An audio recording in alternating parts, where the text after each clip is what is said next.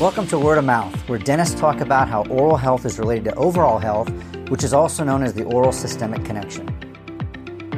Although it might seem obvious that dental conditions and materials interact with the entire human system, there is a clear need for the mainstream medical community, policymakers, and the public to be educated about this reality as shown in recent research.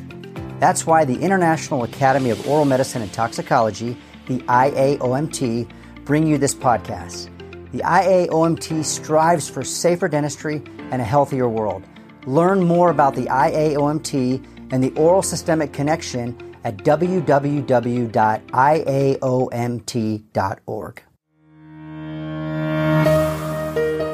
The information provided on this video is not intended as medical advice and should not be interpreted as such. If you seek medical advice, please consult with a healthcare professional. Also, the information in this video represents the thoughts of the individual speakers, and the views expressed in this interview do not necessarily reflect the views of the IAOMT, its individual members, its executive committee, its scientific advisory council, its administration, its employees, contractors, sponsors, or any other IAOMT affiliates. This episode of Word of Mouth is sponsored by Dental Safety Solutions. Dental Safety Solutions offers a wide variety of NIOSH approved respirators, safety products, and smart packages that comply with the IAOMT's Safe Mercury Amalgam Removal Technique recommendations. Additionally, for those mercury safe dentists whose employees utilize respirators, Dental Safety Solutions offers a comprehensive OSHA compliance package that includes all 13 required elements of OSHA's respiratory protection standard. Some of the required elements included are online medical evaluations for your employees, a written respiratory protection program, certification of your staff as the Qualified Respiratory Protection Program Administrator, and all of the items necessary for your training of your staff to perform a qualitative Bitrex fit test. You can find out more at dentalsafetysolutions.com. Hello and welcome to Word of Mouth. I'm your host today, Dr. Griffin Cole, past president of the International Academy of Oral Medicine and Toxicology, also known as the IAOMT. Today we are talking with a colleague of mine, a dentist and lead author of a new study entitled Mercury Vapor Volatilization from Particulate Generated from Dental Amalgam Removal with a High Speed Dental Drill a significant source of exposure. Whew, that's a mouthful. this study was recently published in the Journal of Occupational Medicine and Toxicology. So, why don't we start by having you introduce yourself to our audience and telling us a little bit about yourself? Yeah, I'm Dr. Dave Warwick. Uh, I've been in practice for about 35 years. I've been an IMT member for over 10 years, and uh, my main chief goal is to in- improve the safety of uh, the dental practice.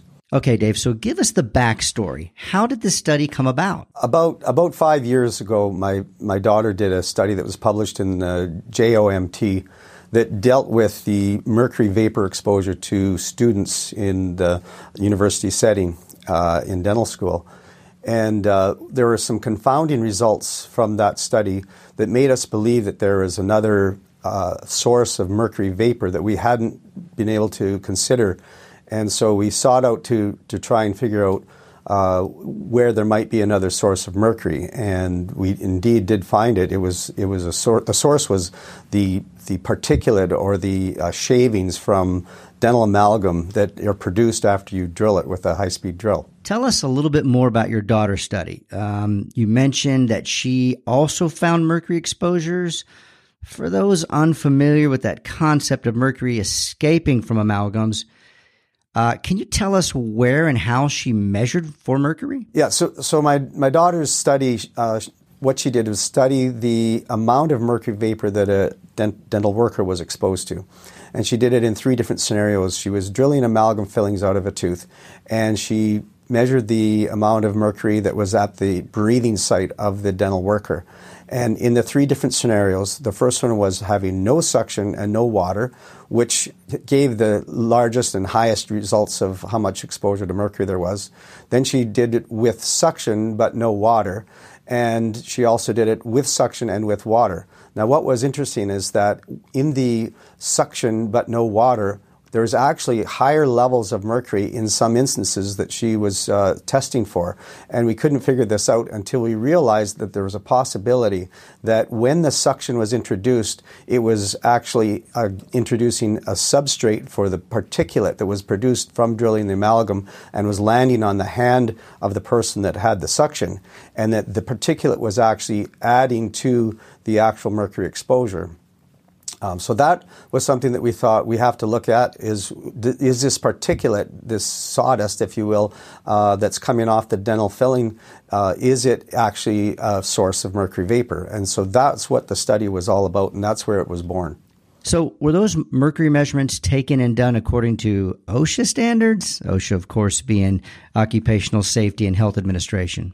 When we went to study how much mercury vapor was coming out of particulate that was generated by drilling with a high speed drill, um, when we looked at OSHA's methodology of trying to measure mercury exposure, we found that the, the characteristics of the particulate didn't really match the standard or conventional way that OSHA would have you uh, measure this type of exposure. Oh, so why is that? And the reason for it is is because you have this particulate that's flying all over the place on surfaces where it's very difficult to to do swipes. Um, OSHA recommends that you do a 10 by 10 centimeter swipe of an area and then decide how much mercury is involved. Where uh, in our case, where we have surfaces that are very difficult, we have you know the patient's uh, chest, we have the dentist's wrists and hands. So these are these are not surfaces that lend itself to doing classical OSHA um, assessments. So we that was one of the problems that we ran into. The other thing was that um, it was felt that the that the vapor that comes off the particulate was very localized. It was a um, it was you had to get right up to to the actual source to actually investigate this, the the amount that was coming off. Whereas with OSHA, they're more inclined to measure room uh, room levels of mercury vapor. So you could have a hidden sort of source that really isn't uh, isn't being uh, uh, exemplified by doing the classic type of testing. So when we designed the study, we thought it would be best to measure directly the particulate to see what things like the skin would be seeing uh, essentially.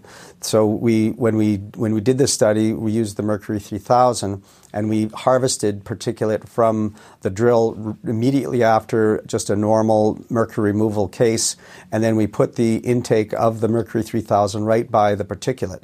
And that gave us an idea of just how intense the mercury vapor was from this very small amount of, of particulate that was generated. Okay. So, where might one find this mercury contaminated particulate matter that is generated during the removal? And what kind of dispersion pattern does it have? What we what we know from as as a dentist that's been working in the field that the that the um, particulate that is generated when you're removing an amalgam is it, it's all over the room. It's it's for sure it, localized within the areas of the patient's nose, the patient's face, the the dentist's uh, hands, their wrists, their forearms, uh, definitely their lap. Uh, it goes down the patient's chest. So we, we, we haven't yet actually sort of quantified the dispersal pattern of it. We're at this point in time we're we've just uh, tried to measure the intensity of mercury vapor that comes from that particulate. So by and large, we were just harvesting from the dental drill right after the, the removal of the amalgam itself but we are looking we are also looking uh, forward to another study that will actually be able to quantify uh, the dispersion pattern so we know what areas need to be protected uh, as the mercury uh, based filling is removed from patient's mouth. All right listen so i know that all the dentists out there listening to this are going to want to know what kind of removal protocol were you using all of the particulate uh, that was measured what came from regularly scheduled uh, mercury removal uh, procedures with patients.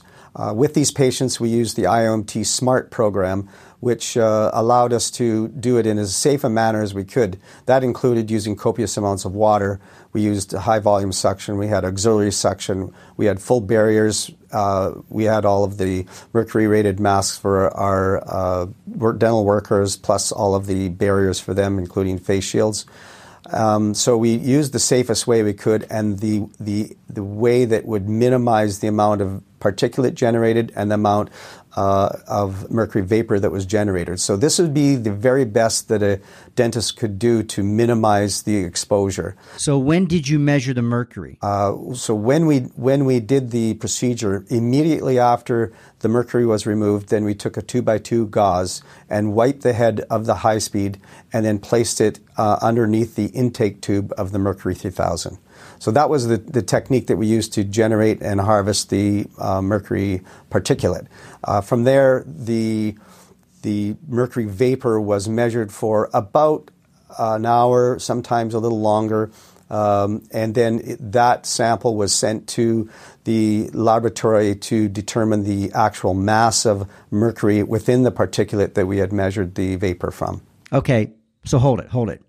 Since the mercury vapor is continually off gassing from the particulate, wouldn't those levels you got back be lower than what was originally produced? When the samples of particulate were, were sent to the laboratory, it was AGAT Labs uh, in Calgary, were sent for mass uh, assessment to figure out how much the actual mercury within the particulate weighed.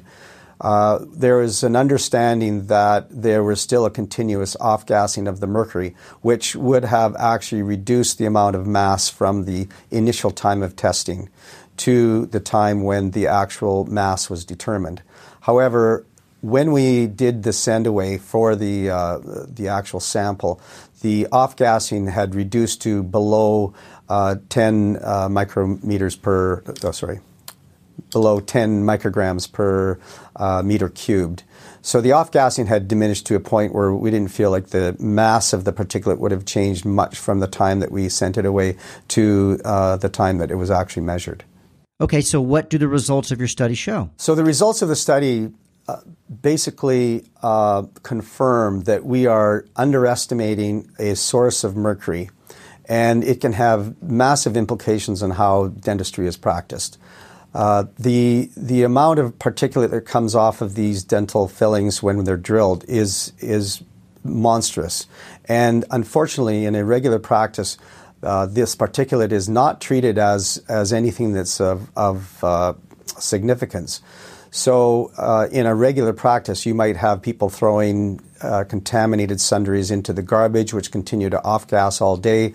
You might have an un, um, incomplete cleaning of some of the particulate from items that are in an autoclave, which will uh, increase the mercury vapor that is produced in the in the actual autoclave, and then exposed to the people that are looking after that.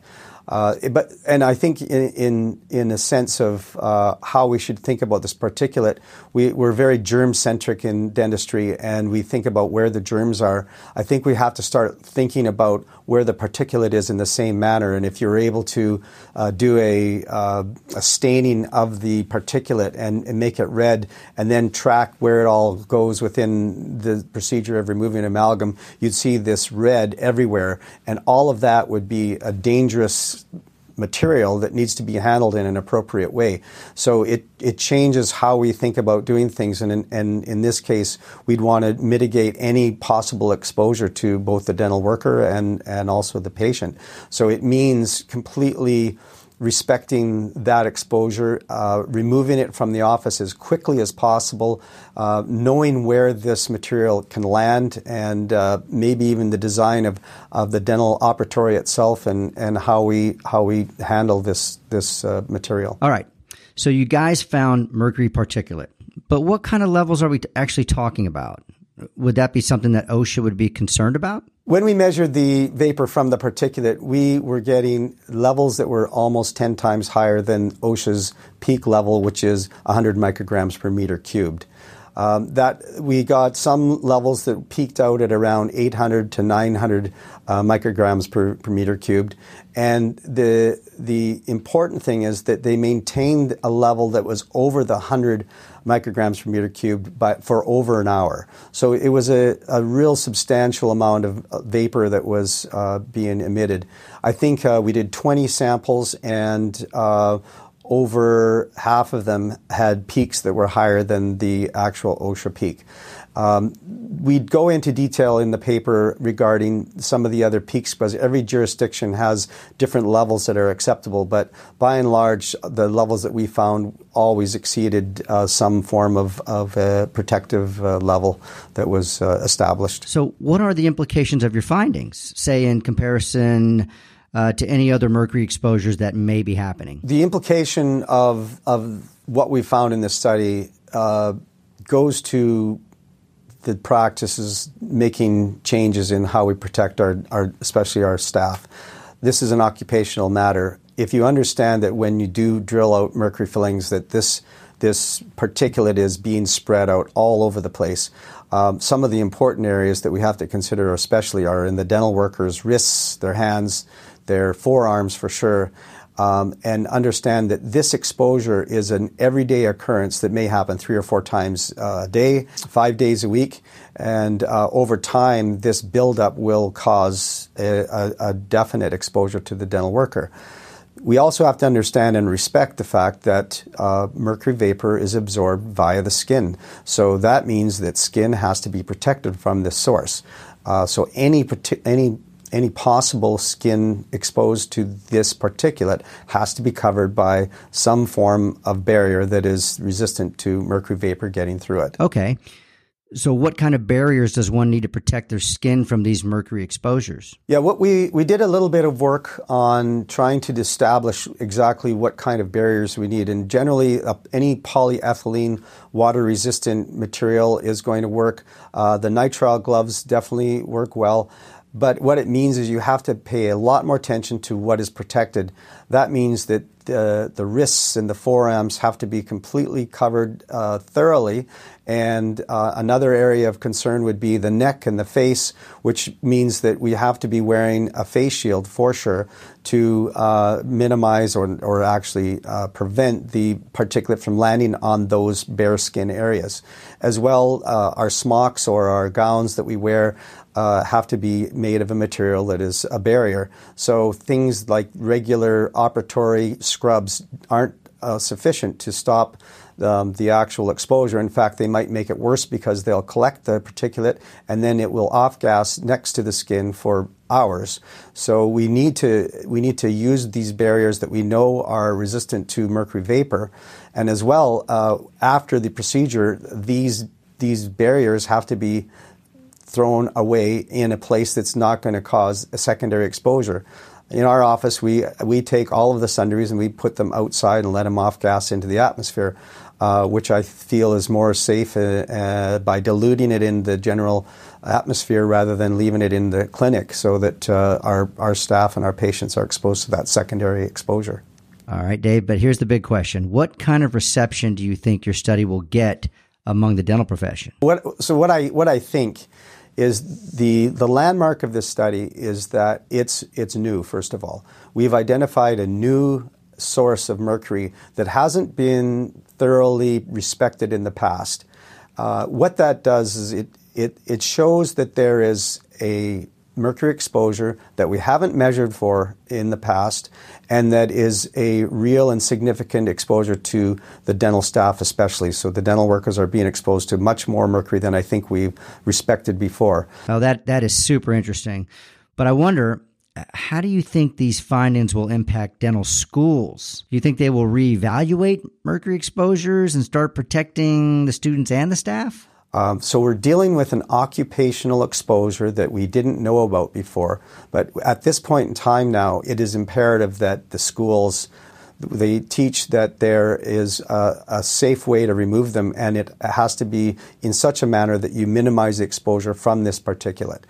Um, so it gives it gives the schools a new lease on life as far as how they design their curriculum, so that they can honestly and practically not only deliver good education, but also be realistic in the, the pitfalls of amalgam, uh, because it is a dangerous substance, and we have to we have to be able to know its end of life uh, implications, which means that when it's removed, it's removed in a manner that is um, safe and is going to reduce the exposure to the dental worker and the dental student. So, does this concern about mercury particulate and the off gassing of mercury vapor only apply to general dentists? This goes farther than just operative dentistry where fillings are, are done. It has implications in root canals, it has implications in uh, oral surgery if you're in, if you're going to uh, remove a tooth that has an amalgam filling and you feel it needs to be sectioned to be removed, you have to remove the amalgam in such a way that you don't create a particulate. That means possibly having to do all the protocol in SMART and and divide it in a way that uh, the mercury uh, particulate is not going to be affecting the situation, or you drill in such a way that you don't actually drill the mercury. So you start to respect every time that you put a drill on that mercury uh, based filling that you're going to have the potential to generate a very significant exposure to mercury. Um, the, customarily, when students uh, are taught to do endodontic uh, access openings, they're told go ahead and drill drill the access opening. You don't need to use water uh, so that you can see because the tooth is dead anyway. But that's an entirely misguided uh, suggestion because now you're now you're drilling a, a tooth, an amalgam in a tooth, uh, um, unsafely and creating even a worse exposure. So there's all of that. There's also when people are preparing a tooth to make a crown, they're going to be drilling amalgam sometimes. All of these, all of these situations, we have to understand and respect the exposures that are created, and they have to be pr- protected from. And uh, that means using basically the SMART protocol and and and respecting that particulate for hours after it's generated. Okay, so give us some examples of what might generate more mercury particulate. Um, traditionally, I think dentists are, are under the impression that it is wiser to drill uh, amalgam fillings using water and suction. However, there there are circumstances that that's not happening. One of the classical uh, situations is in dental schools where dental students are learning to do amalgam fillings in plastic teeth and it's they're routinely being drilled without suction and without water, uh, without any um, uh, consideration for the exposure that's being created. So this type of this type of activity has to be stopped immediately based on the, our findings. There's also uh, in the regular dental practices there are uh, there are dentists that are still not using even the basic water and suction for different procedures. I mentioned the endodontic access openings. There are there are lots of situations where access openings for endodontic teeth are being drilled without any protection of, of water for sure. Uh, not drilling with water and not drilling with a suction are both two of the biggest uh, factors in how much particulate is generated and how much mercury vapor is generated. And there's been a lot of studies showing that this should never happen. Uh, and now we just have another reason to really make sure that we're doing the removal of amalgam in a safe way. All right, and and how did the findings of your study impact, say, what the perceived costs of amalgam are? So, in light of our findings, uh, what we would propose is that people that are uh, pronouncing that amalgams are a very inexpensive way of restoring a tooth, uh, I would invite them to consider what we found and try and uh, somehow include within the cost of doing the actual amalgam filling the cost of protecting the patient when it has to be drilled on or removed for a very various number of reasons. Uh, it's likening it to a deposit on a on a pop bottle.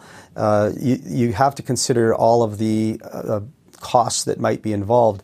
And in amalgam's situation, if you if you built in the cost of having to remove it and the safety precautions and, and the risk that is involved in it, uh, I would I would propose to you that that essentially amalgam would be the most expensive restorative material uh, when you consider all of what we found. Wow! So considering your findings. What do you think should be studied next? When you consider what we found, obviously the, the next step is to try and assess different types of barriers that are going to protect the dental worker and the, and the dental patient.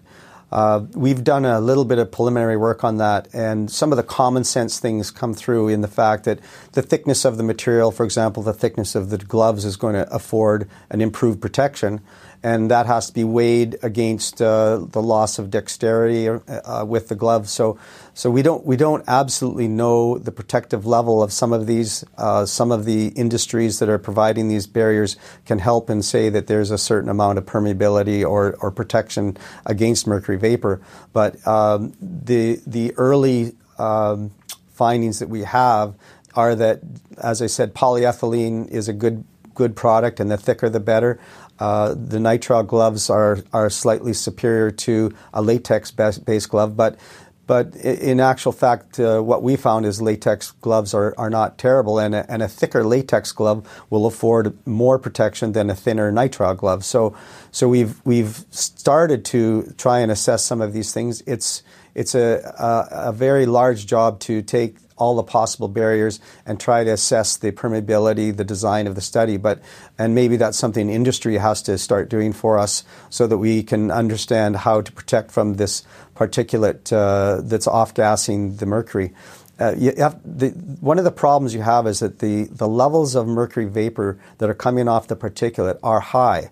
And so that, that change, the diffusional forces that are created by uh, almost a thousand micrograms per meter cubed are, are very high as well, so that the permeability is going to be higher. So the higher the mercury levels, then the, the more chance there's going to be for the, the mercury to diffuse through the barrier.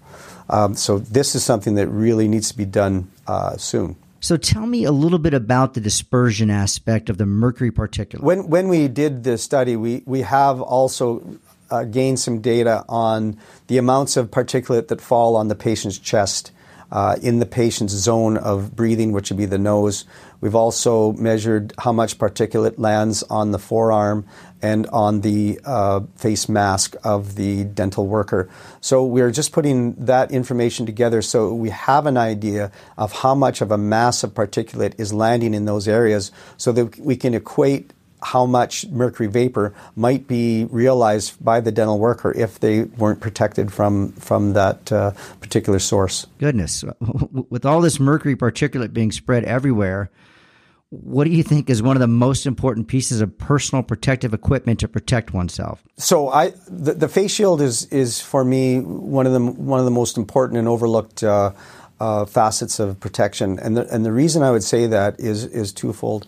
The first thing is that a face shield um, stops the particulate from landing on the respirator.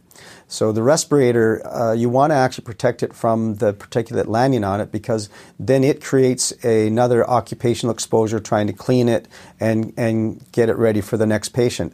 So my feeling is uh, every case should have its own face shield and it should be a throwaway so you get rid of it as soon as it's done. And that protects the neck area. You want to make sure that that face shield is long enough to cover the neck and that it covers the entire facial zone, uh, which which then prevents that particulate from landing on your skin and landing on your res- resp- uh, respirator. Uh, so yeah, face shield is is under underlooked and or overlooked and, and underused. Hey, before we started recording, you were telling me about how regular ear loop masks actually make mercury exposure worse during a removal. I think you said that seems counterintuitive. Can can you explain that to our listeners? Yeah. So another really important part of an, an outcome of this study is assessing protection uh, for folks that might not be protecting as well as they should. Um, if you understand, uh, based on a study by Richardson in 2003, uh, he stated that 65% of the uh, particulate that was generated is less than uh, a micrometer in aerodynamic diameter. Uh, so that means that it's, they're very small, they're res- respirable, uh, but what's more important is that uh, some dentists and some dental um, students are wearing just a, a conventional uh, ear loop mask to protect themselves. In fact, if you look at what's happened to our study and what's come out of our study, that, can, that might be the very worst thing you can do. Uh, the first thing is that the, the 65% of the particulate generator that is smaller than the mask, because these masks, these ear loop masks are only designed to keep about uh, a three micrometer particle uh, from passing through it. So you've got 65% of the particles can actually get through the mask and then be breathed in. But the other part of it is is that the the particle sizes that are larger than three micro- micrometers uh, get lodged within the mask and then are exuding or vaporizing this mercury vapor for a long period of time. So the student is breathing in this mercury vapor that's being sort of trapped in, in the mask. So, of all the things that, that dental students and dentists can do, uh, do ne- never, never, ever use an ear loop mask uh, when you're drilling out um, amalgam fillings. Uh, and that's why the mask or the face shield, sorry, is so important. It at least stops that uh, that exposure where some of the particulate is is hitting the this ear loop masks. So ear loop masks are completely contraindicated when uh, removing amalgam fillings as protection. So where else might these mercury particulates generated during removal actually land? Another result of this study is the uh, effect that this particulate might have just in the general operatory of the dentist. Uh, there's certainly going to be this particulate that's going to land on the floor. We're not going to be able to stop all of it from landing in various areas. Uh, the floor itself lends itself to a whole different animal because uh, you can understand that if you scuff the floor, if you if you brush the floor with your feet, that's going to generate heat and actually then cause those those particles to emit more mercury. So the the cleanup of the operatory after the removal of the amalgam fillings is essential. Um, we have dedicated uh, uh, throwaway disposal uh, mops that we use to get rid of uh, the particulate that lands on the floor. Uh, and that you just the, the particulate lands everywhere. That's the whole point of this, and that it's sort of this stored mercury source that, if agitated, will will cause a, another exposure. So, what are the implications of this mercury particulate being on the floor? I mean, it, uh, is it harmless at that point, or, or, you know, it's out of the breathing zone? Is there really anything to be concerned about? Uh, the other the other part about the particulate that's landed on the floor is that then shoes from the uh, dentist can can pick up that particulate and spread it around to other parts of the dental office. Uh, it can also be tracked to the home of the dentist uh, if they're using the same shoes. So, so keeping the floors of the operatory uh, clean is is very important. I know in our office we have a dedicated operatory. We have two actually operatories that are is the only place in our office that we remove the amalgam fillings. Uh, we use booties uh, to protect that, and we also have a separate exit out of just that operatory so that none of the sundries and none of the uh, uh, uh materials that we use in removal are ever gone, ever tracked through our, our dental office. Uh, they go straight out into a, a special bin that's marked mercury waste. So, Dave, as far as the items and products that you actually wear to protect yourself, yeah, are any of them reusable? The identification of the particulate and how important it is in in the whole scheme of things in dentistry uh, changes even the way uh, I think about what armamentarium I use when I'm removing amalgam. I, I now actually try and use as much disposable material as I can and the reason for that is I don't want anything going in the sterilizer that has been used in that. So everything is that we use it, that we can is disposal. For the mercury removal for, for me, all I have is a, a mirror, an explorer, and the dental drill. They're all changed out after the amalgam removal, but that's the only things that I use that are actually um, uh, reused. And and we at, at times will use a disposable mirror too. Um, the rest of it is is packed up and put into a special bin that is mercury contaminated waste.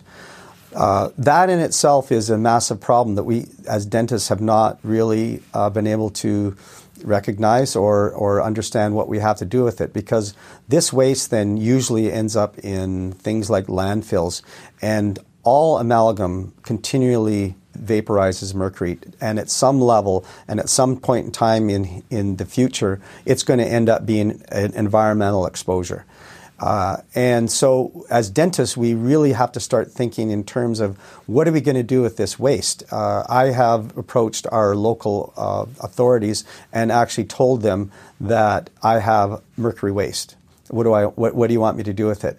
So now they're working on ways of uh, remediating it, trying to separate it, trying to do do whatever they can to to minimize the exposure to the environment. Um, to put in perspective the amount, well, we took a look at some Canadian numbers, and uh, there's some surveys done in 2003 and 2009, I believe, in Canada regarding the use of amalgam and, and what the destinations of amalgam was, or the mercury in amalgam was. And there was around 38%, which, which, which, which was in and around the area of 1,700 kilograms of mercury in amalgam that was not accounted for. In other words, we didn't know where it went, but most likely it en- it ends up being this waste in particulate that that uh, we don't know where it is. So so that's you know over a ton ton and a half of mercury that we don't know on an annual basis that uh, its its final destination. Um, and we're at the moment in Canada, we're, we're doing things like stopping the use of coal because of mercury uh, exposure in the env- in the atmosphere. Uh, the amount of dental waste at that point in time uh, equates to about three or four times as much as all of the coal uh, generated fire fire generating plants in Canada. So. So we, we have a big problem, and uh, we have to start recognizing that this particulate, this waste, is a big deal. And uh, the first step, in my opinion, to trying to mitigate this exposure is to stop putting it in in the first place. Uh, we have to we have to start looking at the alternative um, uh, materials. They're they're safe, they're effective, they're they have longevity, and in if you consider the environmental impact and the cost of use through its life, amalgam fillings are the, the, the worst and most expensive material that we can think of using. So, all right, out of curiosity, is the mass in the particulate related to the amount of mercury vapor that comes off? Um, when we did the study, we, we did some analysis stati- statistically. Uh, we, we looked we looked at um, the mass of the mercury and the, in the particulate, and whether or not it was related to the amount of vapor that comes off. And although there was a relationship between them, there was nothing, no significance in the amount of mercury vapor that comes off relative to the actual mass of the mercury in the particulate. Um, we had to basically hypothesize why this happened, and, the, and some of the reasons that we came up with were that uh, the efficiency of the person holding the suction, the uh, amount of water volume that comes through the high speed, which may be varied, the pressure of the drill bit on the on the actual amalgam filling. Um, these are all factors that that can probably um, affect the amount of mercury vapor that comes off the particulate. So um, there, it's not necessarily a mass that's related to the mercury vapor. Uh, it's all bad, and um, there are some that are worse for those reasons that I spoke of. I, listen, I know you are a big believer in barriers for protection. So please tell our listeners about the importance of barriers to protect patients and the dental employees. Yeah. So anyway, our so the we have like I have all the data for the dispersion, but so that was the other difference we did the, our next our, our next stage of the study is to measure the disper, dispersion of this particulate. So we have we have taken only two by two samples that are actually placed prior to the removal of the amalgam uh, we've put them in the wrists of the, both the dental uh, dentist and the dental assistant. We put it on the face mask of the dentist and the dental assistant. We put it on the patient's chest and we put it on the patient's nose area uh, that is covered by a barrier. But we put it in that area so we can sort of monitor how much particulate a patient would realize if their nose wasn't protected by a barrier. And so we have that in, we have that information. We're doing some um, final work on trying to get that paper uh, established so that we can show the importance of uh, the barriers. Barriers may be more important than the respiratory protection because the barrier stops the particulate from getting to the inhalation points. Um, and I think that it's really important to understand that we have to keep those little particles away from us. Um, that's that's the goal. Hey, going back to the barriers for just a second, what about respirators? I mean, they're a, they're a barrier and they're reusable, right? We don't, we, even though we're going to be doing some dispersion patterns on it, we don't really know where the particulate's going to land. Um, and you can speak to uh, a respirator use. If you're going to use a respirator, that's fine, but you have to understand that the particulate's going to land on the respirator. And so if you're going to reuse that or try and clean it or try and get rid of the particulate that embeds itself either into the rubber of the particu- of the respirator or on the, the straps of the particulator or of the respirator, um, you, you, you have to mitigate all of that. So the way you do it is by putting the barriers up first and not allowing the particulate landing onto the respirator. So then you have two layers of, of, uh, of protection. So in this case, if you have a respirator that has straps, for example, you'd have to put on a polyethylene shower cap type thing or some kind of barrier that stops the particulate from landing on on that uh, respirator. Uh, otherwise, you're dealing with uh, an old exposure. The next time you use that respirator, if you scuff it or as you put it on, there could be particulate on that that then starts fumigating and, and it can go into your skin and and uh, uh, so so we, you have to try and step back and say it's it's that old thing about the infectious stuff. Where's that infectious stuff going? Where's that toxic stuff going? And how can I stop it from landing on things that I'm going to be uh, touching later on? And and so disposal is for me uh, as important as anything, and just preventing that contact at every level. Dave, are there any dental conferences or organizations or meetings where you'll be trying to promote this study? Where, where I'd like to go first is to hit all the North American universities. If we get two or three to change, I think we'll get them all to change because they talk amongst themselves. So we need to target the, the big players in, in that game, get them educated. I think we don't, in this case, we don't want to, because it's new, we don't want to necessarily ruffle our feathers by putting stuff out first. We give them the information first, give them the option of of changing their programs, getting rid of amalgam, making amalgam removal safe uh, by using the SMART protocol, and um, give them that opportunity. If they decide not to follow, then they will be hit later by a groundswell uh, of, of information coming from patients that we will be able to um, educate. So to me, that's the, the smart way of going through it is to give them a chance because it's new, it's, it's novel, it's occupational, it doesn't infer any damage to patients. It's saying you have to protect your staff, you have to protect your students, and it's your obligation to. We found this new uh, source of mercury exposure, so it has to be looked after. What might be some of the pitfalls with taking this info to dental schools? I mean, are, uh, are you targeting dental schools? Yeah, so the strategy of, of of educating the parents of dental students and the dental students themselves is an excellent idea. However, in the in the way that dental faculties work, uh, I think it's most important to give the information to the faculties first, and so they have that, so they don't feel like they're being, uh, you know, hit from the backside. Uh, if they have the information and they decide to do nothing about it, and then receive all of this other information from uh, sort of sources that they might not think are, are so great, uh, then it's on them. But I think we need to give them the respect of allowing them the opportunity to change. And if they decide not to, then we then we go ahead and, and uh, educate the next levels. So hold it. Wasn't your daughter in dental school when she published her study showing mercury exposure to students? Yes, the the awareness of mercury exposure during amalgam removal uh, came to me a lot by my daughter, who when she was in dental school. Um, and so, what was lucky for us is in my daughter's third year, there was a mandatory um, requirement to do a study. So my daughter and, and two other of her classmates set out to do the um, her study, which is published in JOMT, and it was called uh, Mercury Exposure uh, in Dental Students from Amalgam. And uh, they, they, they did this, all of the data collection. They had a, a very good uh, uh, resource to, to draw upon from the university. They had people that told them how to design it, they had statisticians. So they did the 20 cycles of the three different um, scenarios of taking amalgam out without water and suction, taking amalgam out just with suction, and taking amalgams out with water and suction.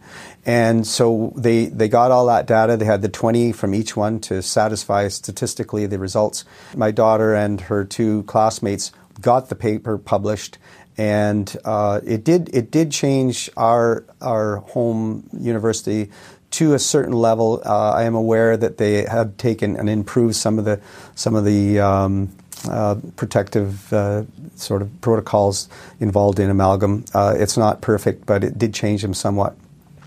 We're hoping that this new paper will really, really hammer home the, the idea that, that they're causing exposure that uh, is unnecessary. Dave, what kind of pushback, if any, did your daughter experience? I think my daughter, first of all, I think they both, they all got injured from actually doing the exposure because they were drilling amalgam out uh, without uh, water and, and suction. And, and although they had increased protection, I don't think their protection was sufficient to uh, completely protect them. So, so unfortunately, in the study, they were they were actually exposed, and and, and my daughter actually uh, had some minor symptoms uh, shortly after that for a period of time.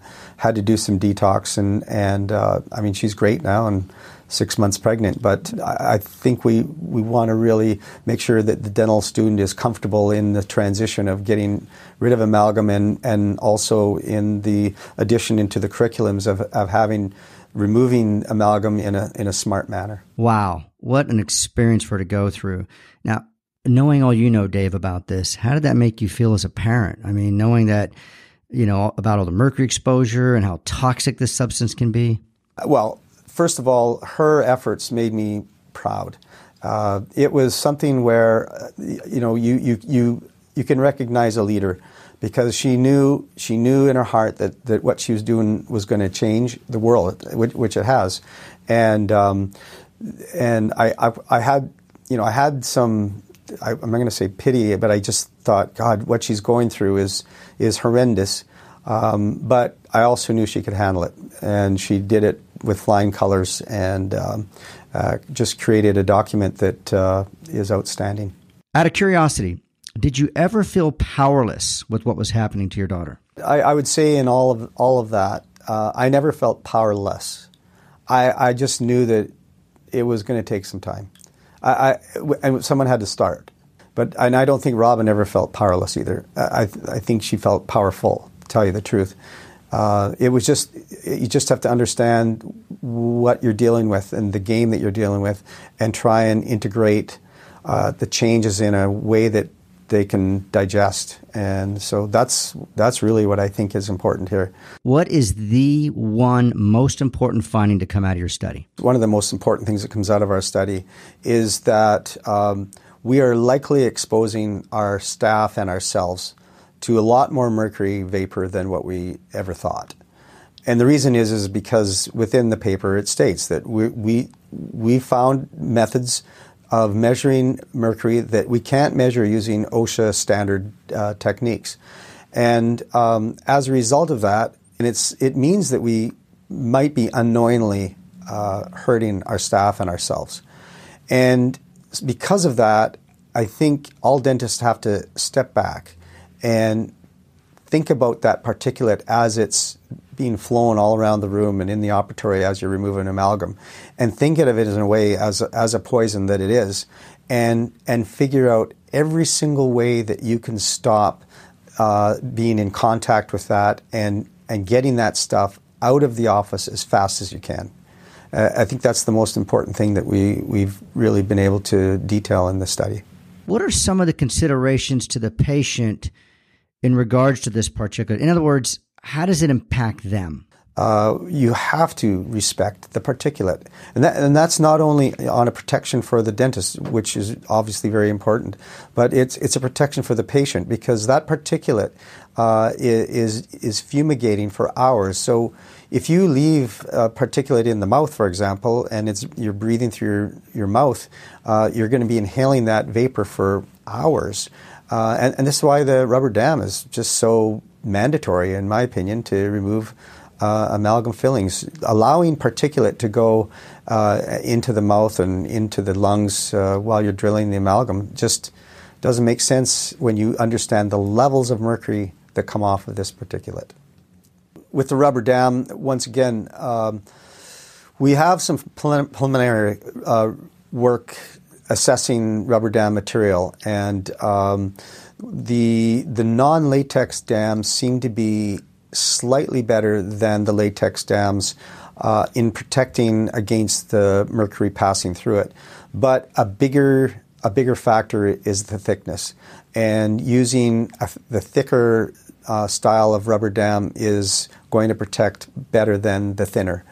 Um, I, am not an expert on the kinetics of, of how mercury affects some of these materials, but I'm, I understand that over time, mercury vapor will actually decompose or break down some of these barriers, and, and over time they get weaker and weaker. So having a thicker uh, material to barrier is obviously going to be a better way to protect. So some of it is common sense, uh, but there needs to be a lot of work done on on assessing barriers and and their efficiency. I, I as I said, I I hope that we can disseminate this information uh, in a in a logical manner that educates people in a way that makes them want to change uh, convention. Well, that is it for this episode of Word of Mouth. And I want to thank Dr. Dave Warwick for being on our podcast today and sharing information about his new study. And I'm going to read it again for you guys. It's called Mercury Vapor Volatilization from Particulate Generated from Dental Amalgam Removal with a High Speed Dental Drill, a Significant Source of Exposure. And again, this study can be found in the Journal of Occupational Medicine and Toxicology. Dave, listen, thanks again. I really appreciate it. Congratulations on this great study. So, to all my listeners, until next time, safer dentistry, healthier world. This podcast has been brought to you by the International Academy of Oral Medicine and Toxicology, the IAOMT. The IAOMT strives for safer dentistry and a healthier world. We are a network of over 1,000 dentists, health professionals, and scientists who research dental products and practices, including the risks of mercury fillings fluoride, root canals, and jawbone osteonecrosis. We are a nonprofit organization and have been dedicated to our mission of protecting public health and the environment since we were founded in 1984. You can learn more about us at www.iaomt.org